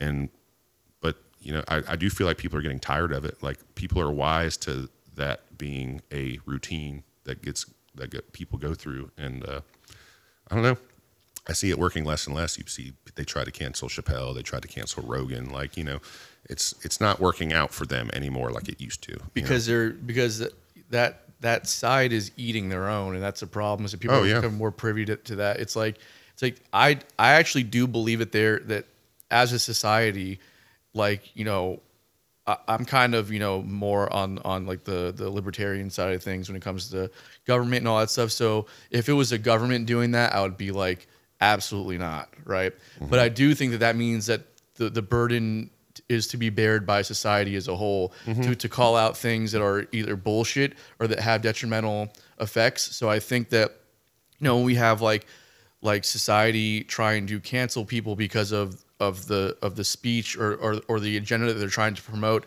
i actually don't think is a bad thing i just think that like there's got to be like a time and place for it when you start calling people out that are quite obviously on your side because of a perspective that they might have had at one point or even just like just purposefully misrepresenting their entire uh, perspective then people start to see through the bullshit. And then the idea of trying to shut down somebody who's not who shouldn't be making money off promoting an ideology right Sure. like richard spencer should not be getting rich off of white nationalism right so like the idea of shutting him down i'm not Yeah, but here's the thing: is like, while I don't disagree with that statement, who's deciding? Like, the these the the entity that I'm telling you about accused me of No, no. profiteering off of white nationalism, as if I was playing Klan rallies or I Nazi know. rallies or or something. Like, it was, it was just the most offensive, baffling bullshit. To That's me. what I'm saying. You know, like- like like who is the gatekeeper for deciding?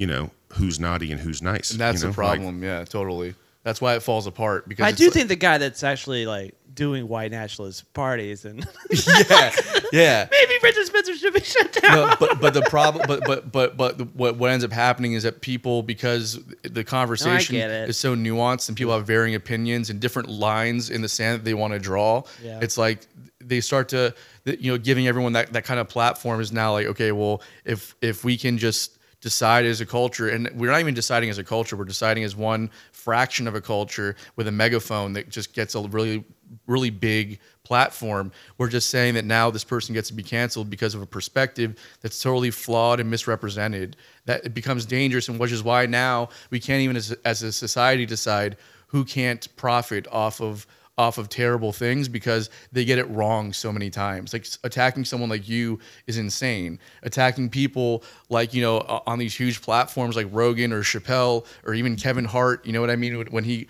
it's like you can't, you you do your entire uh, narrative uh, like an injustice by calling out people that are ultimately on your side. When you do that, nobody wants this this way to work anymore. You know. So then who then who does it fall on at, at a certain point? You know. I don't know. I, I'm of the belief that you know, if you don't like something, don't listen to it. Don't listen to it 100. You percent know, it's really that easy to me. It's uh, you know, I no one is putting headphones on your head and being like, listen to Grandpa's cough medicine. Right. That has never happened in the history of things that happen.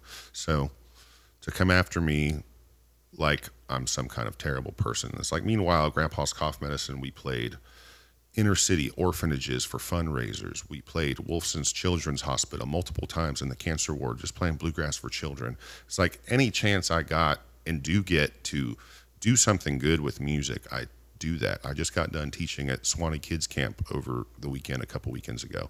And it's like, you know, but now you're going to make all these assertions about my character based off the art I made as if that represents me and not all these actions that I have of trying to put a little good back into the world, trying to, you know, give back to what little extent I can. Like it just, you know, it it you know, it it was uh very offensive to me, frankly, just to have these assertions made about my character when these people don't even know me, made no effort to get to know me. You know, they literally just used the content of my lyrics. Like that was their only ammo on me to say all these horrible things was lyrical content of fictional pieces of art, you know? And uh I don't think that's okay, you know? Like that's there's people have the right to express themselves and it doesn't have to be something you like or enjoy A hundred percent. Yeah. and it doesn't give you the right to destroy their reputation, you know. And it's very intellectually dishonest to start a dialogue, quote unquote, like they said they wanted to do by destroying my reputation at two places that I've been doing business without event for years, you know. And suddenly they get an email from this entity and they're like, not touching that with a 10 foot pole, which who can blame them? Like, you know, nobody wants that controversy on their business, you know. So, you know, I just think art art should be a sacred domain, you know, whether that's comedy, music, poetry, painting, sculpting.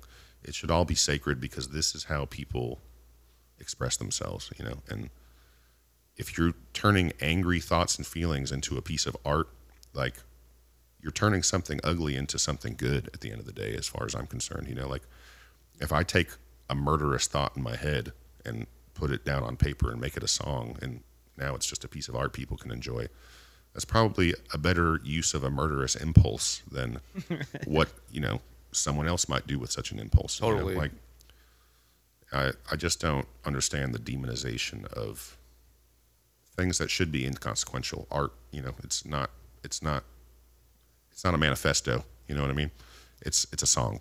totally. Now, would you say that you're bringing back Grandpa's cough medicine because you're having these impulses, Brett? Honestly, man, uh, you know when when somebody attacks you in the manner I got attacked, it doesn't make you less likely to make art like that. It makes you more likely. To make Like now, I I kind of want them to be horrified by the next Grandpa's Cough Yeah, whose fault is it really? Yeah, yeah. I, I want them to feel like they opened Pandora's box and have, you know, done something detrimental.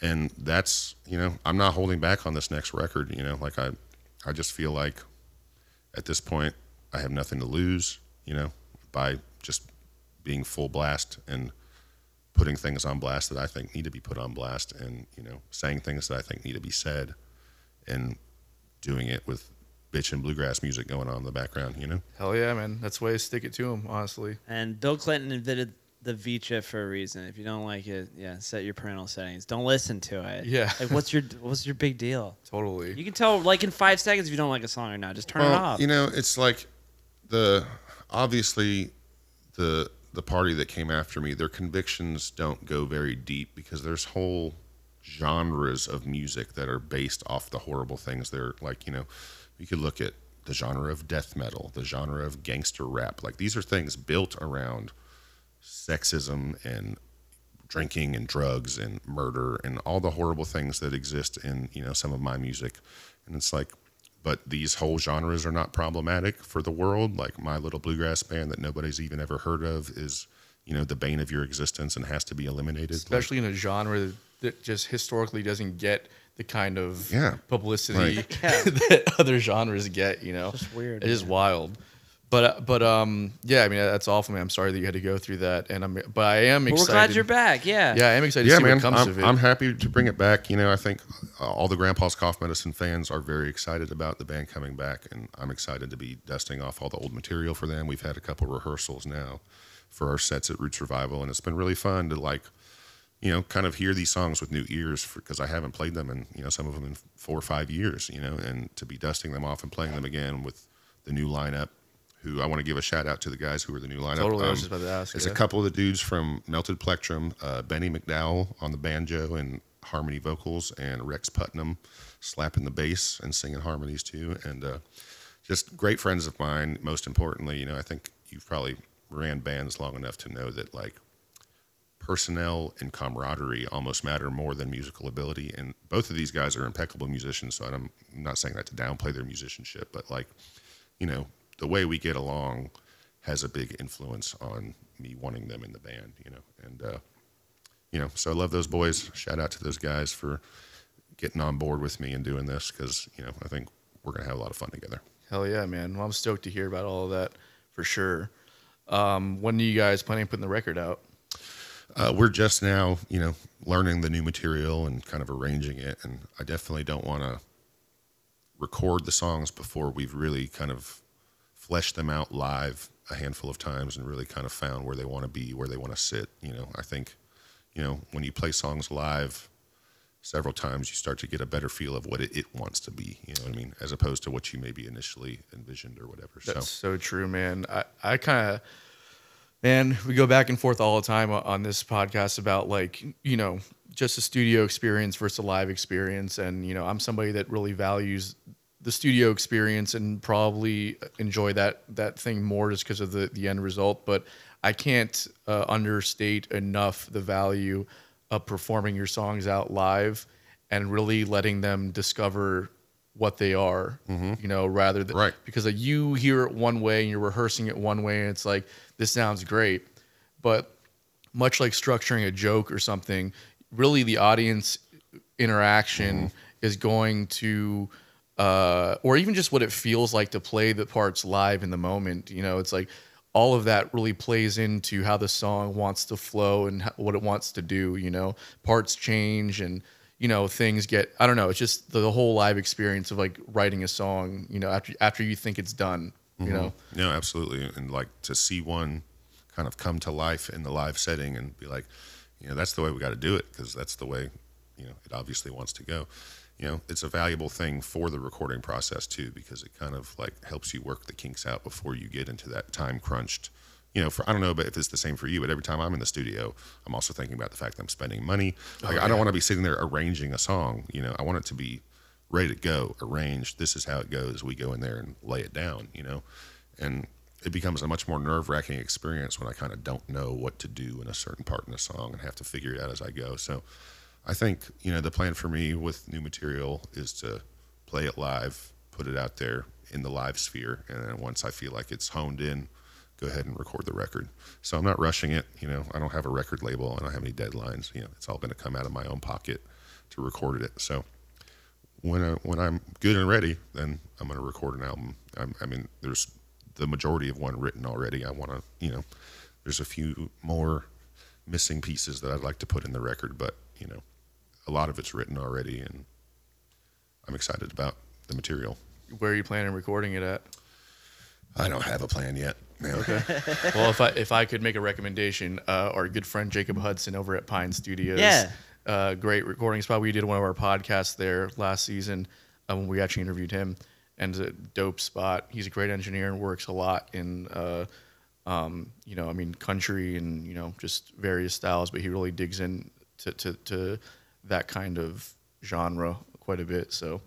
Um, Anyways, Brett's been awesome having you on. Yeah, man, enjoyed it. Appreciate the opportunity. Absolutely, man. Uh, let's do bot, uh, bottom line segment, bottom line news Get it segment. right, yeah. Yeah, So we got a segment where we're doing music news. Did you? Doing the news. Yeah, we're doing the news. doing the news. Real, We're real, news people here. Real, real Walter Cronkites, if you will. yeah, real bottom bottom lines of this. So, do a little backstory of it. So, basically, YouTube is fighting neck and neck. This is our topic last week too about YouTube versus TikTok and everything like that. But YouTube's trying real hard to keep up with uh, TikTok, and so they're letting their content creators go into their YouTube music archives and use that licensed music on their videos without getting like you know uh, taken down.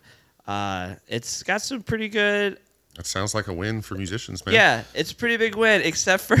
Uh, can you go down a little bit for They what haven't the- signed a deal with Sony, WMG, or uh, like, or uh, what was the other one? uh, uh, Universal? Universal. So it's like So- it's like three of the major labels they, they haven't they don't have contracts with. So which So- TikTok does. So. I wonder. So I'm just wondering, like, what what's gonna be available for you? Well, that's cool. I mean, I'm not on any of those labels, so they no, can I'm not. Yeah, Use our music, Feel guys. Side free- Hustle's not on there either. feel free to put Grandpa's cough medicine in your YouTube video. Hell But yeah. the the fact is, like, yeah, we uh, like people could start making tons of money off of this from people around the world, not scared to use your stuff when uh, consequence of it being taken down. Right.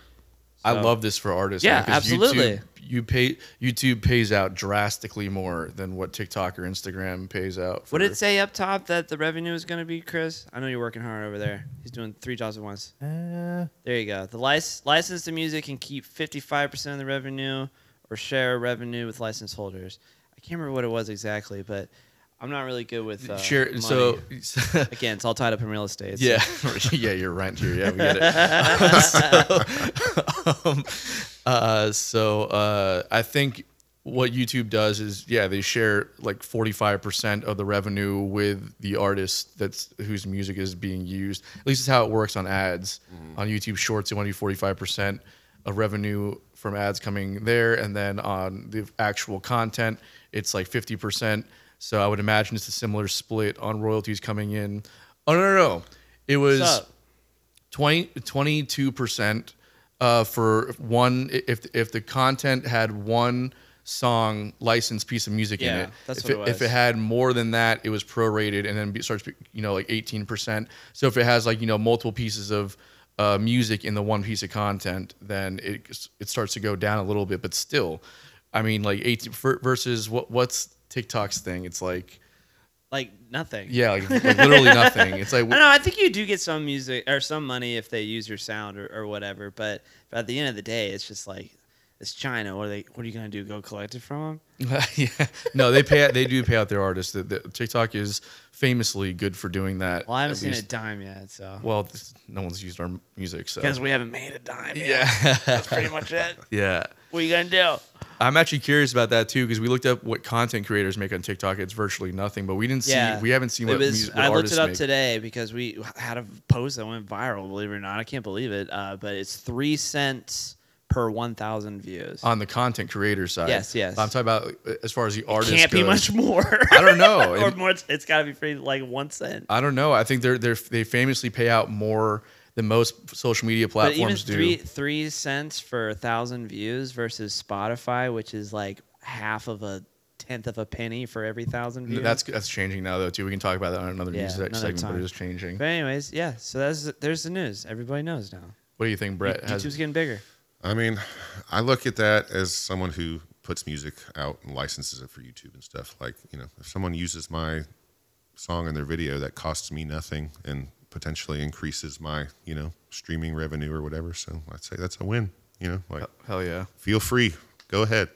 totally. Especially if we're getting paid off your content that we hadn't we had to do nothing Yeah, for, exactly. but I, just do what we were gonna do anyways. Zero effort on my part for you to use a product I put out, you know, five years ago. That's that's that's a win. All right, because our contract with Sony's is ended pretty soon, right? So I, I don't know when this starts, but I think we should start seeing a little bit of money from it. Yeah, you know what I mean? sure. Yeah. Might be able to buy an extra vape a year or something. Yeah, an extra vape a year. At least tip the guy. You know what I mean? All right. All right. Uh, let's wrap up this segment. This is uh, bottom bottom line news. Bottom line it's our news. news segment. We finally got a name for it and we, everything. we need to have the do do do do do do do yeah. do do. We'll fit, we'll add that in post. Uh, yeah. definitely. Oh, cool. I can see all your notes. This is dope. Oh yeah, Uh, still going on. The Boone story.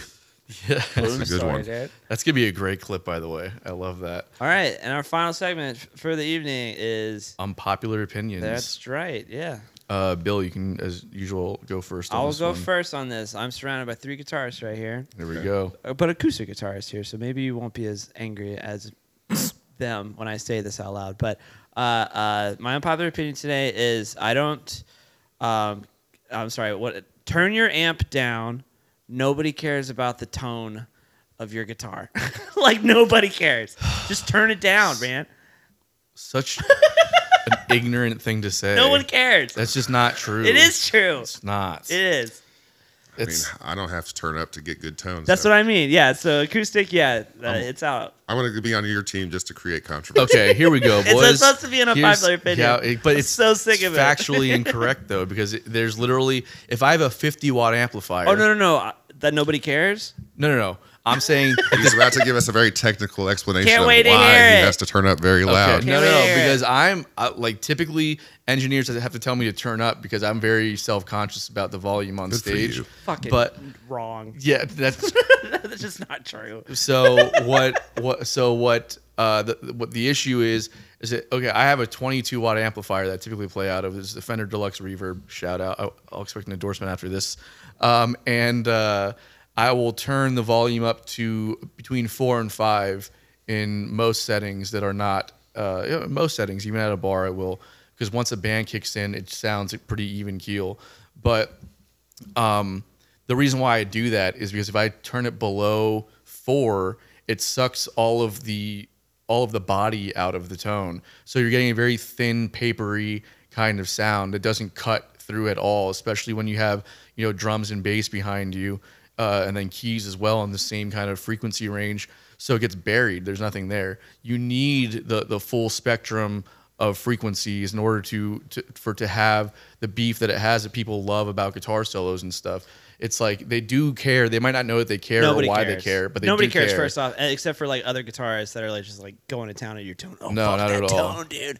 But Incorrect. All right, then two two caveats to that. Uh, uh, then uh, guitar amps are garbage. Then they're stupid. Eddie Van Halen. like they're so dumb. Like Eddie Van Halen probably kept his volume at, at zero. Oh, and or then like also, one also uh, yeah, and then reason, like right? just just semicolons and addendums to this unpopular opinion. You're not Eddie Van Halen.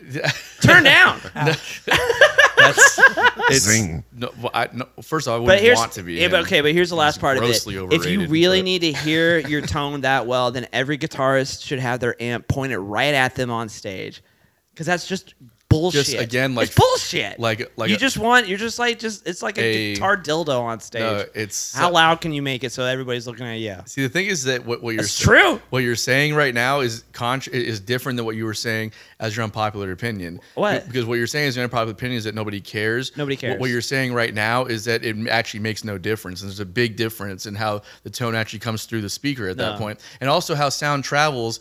Uh, somebody who should know this So is stupid. that if I put my That's- amplifier directly behind me, No, no, no. I'm saying in front of you. oh, I hate That- I hate hearing my No, no, tone. no. co- I hate hearing my guitar from that Everybody angle. else does too. No, they don't. That's what I'm trying to say. you that's- don't need to turn it up. No, no, you're right. They hate Buried you right there. They hate hearing it when they sell out fucking amphitheaters and stadiums. They hate hearing the guitar come from them from in front of them, right? They all want the guitar coming from the back of them in those scenarios, or what are you talking about? I'm talking about the guitarist. Their amp is going to be right in front of them on stage so that you can hear your tone real well. no, See, that's what I'm trying to say. Well, now, why not? because I don't want it coming from that direction. I want it That's- coming from behind me. Yeah, see, yeah, you're backpedaling now. Not at all. It ha- has nothing to do with. It doesn't mean I anything. feel like I'm in the middle of a band dispute. yeah, Yeah. this this is what happens all the time. That's This because is that's just our what he does. Because relationship. he'll he'll be front and center stage, and then he's like, "I need to have the guitar amp behind me where you are," and I'm like, "Why?" And it's like, "Cause it just I need it there." And then he cranks up to eleven because you're so far in front of it. Your ears go this way. You get ear you get not from behind you. So just put your guitar amp in front of you. Everybody wins. Or turn down. I don't need to say like, like everything that you're saying is is is you're digging your own hole here. No, That's I'm all not. it is. But what do you think? It's Brett? an unpopular opinion, but whatever. I mean, You, you, know, played through amplifiers back in the day. yeah, I have, and uh, you know, I definitely. I feel like when a guitar solo sounds good, I'm never like, "Ooh, that tone." That but when a, fucking when the tone sucks, I do say your guitar tone sounds like shit. You know, so there is a difference between just being well pleased with the sound of a guitar because you don't have to think about it because it sounds good, versus like it kind of irking you the whole set because the guitar tone is just shitty. So, you know, I, I, I will always side with guitar players that just want to sound their best, you know, but it can get somewhat obnoxious when you just have to keep inching that volume knob up, you know, as someone who, especially as someone who might be playing an acoustic instrument on stage with a loud band. It's like eventually this, this thing shouldn't even be up here with you guys because you're too loud. Totally. And, know? and, and guitar players will know this because uh, this is just known amongst guitar players. A- A 22 watt amplifier that's kind of that's kind of set between four and five on the amp is not super loud. Yeah, it's Like, not a Marshall half stack. It's the we're, it- yeah, that which would be like hundred watts right there. Right. If we're turning that at half volume, then I get your point. Or even like a twin reverb, which is seventy five watts. Yeah. Like if you have that It's at half loud-ass volume, that's insanity. And like Yeah. there's no because in order to get the tone, you need it to be that loud, but that's too loud. Mm-hmm. A twenty two watt amp between four and five volume is not really that loud at all. It's just you know it's whatever. But What would you uh, call what would you call that town uh, that tone? Loud. N- It sounds it's- loud. So it's beefy, if you ever play powerful. You you play an acoustic electric though, Sounds right? good. And you play and if you're playing at a venue, I have or an something, internal microphone in mine, so there's no Yeah. like transducer pickup sound. It's still like a mic, you know. Right, right, right. I mean, in bluegrass, you're trying to get the most natural sound you can, and you know, I can get a little more stage volume with the internal mic than I could off one that I'm just like stuffing in front of me. So, Right.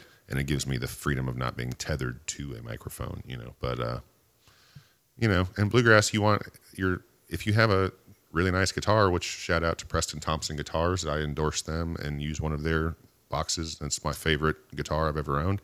And uh, you know, it's like you spend a lot of money on a really nice instrument. You want it to sound like your instrument, not like a shitty electric representation of your Right, right, your right. instrument, you know, and you know, acoustic pickup technology has come a long way where you can get a really accurate representation of your guitar, you know, and uh, I don't know, it's just different, you know. The stage volume for a bluegrass band is probably one third of what you guys are used to having drums and amps and a bass. Like, you know, it's just you don't have to be as loud on the stage because there's not all these loud things to compete with, you know.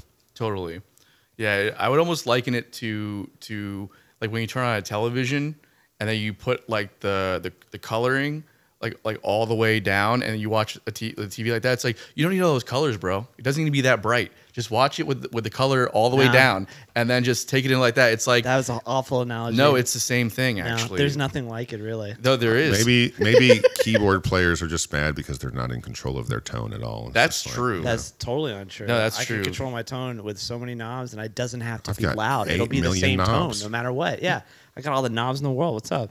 Um, okay, so let me go to my Great unpopular unpopular opinion opinion. now. Probably my best one. It's just like just Unpopular. It's crazy. That's it doesn't make any sense at all. okay. Um, so my unpopular opinion this year, this year, this week, um, is that uh, uh, country rap is a terrible fad that has to go away. Didn't it, didn't it already go Fuck away? yeah. Like what else? Is it still going on? Oh yeah, I Was can't that- even name you any that- artists because I just I I just purposefully eh, like avoid it like the plague.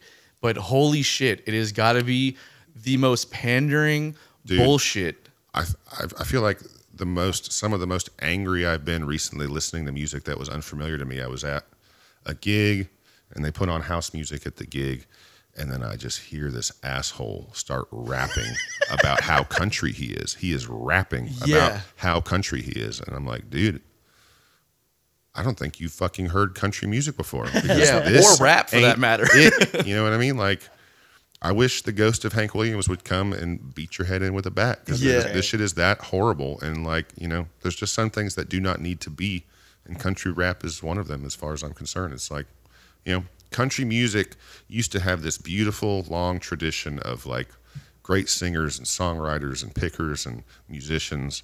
And now when you say country music, that's the shit people think you mean.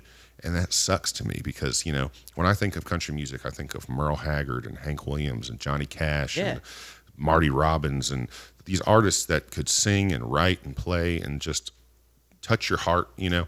And now it's like, you know, these dudes rapping and it's just like it's it's a huge tarnish on the tradition of country music to me, you know. Yeah, and, and I also feel like because you know, I'm also a, a big fan of hip hop, and to me it does Hick hop. That's so great. hip hop. Please call it by its real name for, That's our So word. all sorry. right. That's our for the rest of the interview. hip hop. I like thought everybody called it crap, country rap. Oh, I like that too. Tractor rap. Yeah. Yeah, And you- but like, I'm waiting for this new Hank Williams remix. It's gonna fucking slap. I can't because the pro the thing is is like look at as as social media has uh you know helped artists of various genres breach uh different cultures and and and you know the the intermingling of different uh cultural things is great um and I'm sure that there's a way t- where hip hop and and and country can find a nice middle ground to create something nice. Um, this isn't it. This sounds like the most pandering bullshit I have ever heard in my life. Yeah. It's like like there's there was rappers back like a long time like Lil Wyte who rapped with Three Six Mafia and all that stuff. Like he did some like very like he would rap about like very like redneck kind of scenarios and do it with like a twang that was almost like very like backwoods southern, but also a little bit like urban too because he was from Memphis and like they kind of have the best of both worlds. So it's kind of like he did it in a way that was like okay and also wasn't like a pop star so it didn't come off as pandering. It was like this is what you've experienced and this is kind of cool right? But then there's a way of like talking about like like the culture of of being a southerner and then like the music but then also like rapping in a way that like we're i don't know just it's so pandering. It just comes off as so inauthentic. I hate it Well, dude, the thing is, is like you know, that none of these guys wrote their own songs. Like Right. somebody wrote your rap part for you, and then you know you bas- basically tried your hand at rap in the studio for the first time, and someone was like, "Sounds good," you know, like it's musically void of any real feeling or anything that I value in music. You know, That's what like I'm it's just saying, it's yeah. just it's just manufactured bullshit. Yeah. And it's what they push on us on the radio as if it's what we want. And, you know, record sales say different. You know, you look at the record sales of someone like Sturgill Simpson or Ch- Tyler Childers, Yeah. people that they're not actively playing on the radio most places. It's like, this is the country music people want to consume. And you guys will not give it to them because you keep shoving this tractor rap horse shit down our throats. Hick You know? hop. hip hop yeah sorry you know and i just call it terrible you know like like there's there's two types of music good and bad you know and that's definitely bad music Like, There's two types of music, good and bad. Yeah, hundred percent. I love it. Yeah. um, well, I'm glad we're all on the same page with that one. Yeah, Les okay. Billy, do you want to come to the defense of hip hop? Old Town, Old Town Road's pretty good. Uh, anyways, if okay. you say so brother So, Brett, you got any unpopular opinions for us? oh man you know i've got a lot but You got, bro. We're in a safe space right now. no we're not never are The internet Mm. is forever. Yeah. Yep, that's that's for sure. Okay, um, you know, here's an unpopular opinion. Girls on Tinder who have in their bio about how much they value honesty and authenticity and things of that nature, and then every picture is a filter. that's that to me is the ultimate sign of someone who is not self-aware and A hundred buying their own bullshit. I can imagine that. Yeah. I haven't had. To, uh, I've been in a relationship for the last eight years, so I've never done the dating oh, apps. good but, for you. I found But I will say that I can only imagine that that must be quite a Well, struggle. Or, or It's just- not a struggle anymore. It's just like you just learn. It's like if all their pictures are filtered, no thanks. Yeah. yeah, hundred percent. There's some dishonesty happening here, and I'm not going to investigate to find out to what extent it goes. It always happens with the dishonesty, right? There's before that there was like chicks just like you know putting on a bunch of makeup, guys growing beards to hide certain you know things. Like like there's just there's always a level of like putting on a face or Like- something that's not necessarily 100 percent real. Three kids standing on their shoulders under a trench coat. Yeah, that kind of like I mean, I wouldn't. I, I don't think anyone's ever tried to really pull that off as a real. Uh, fool me once.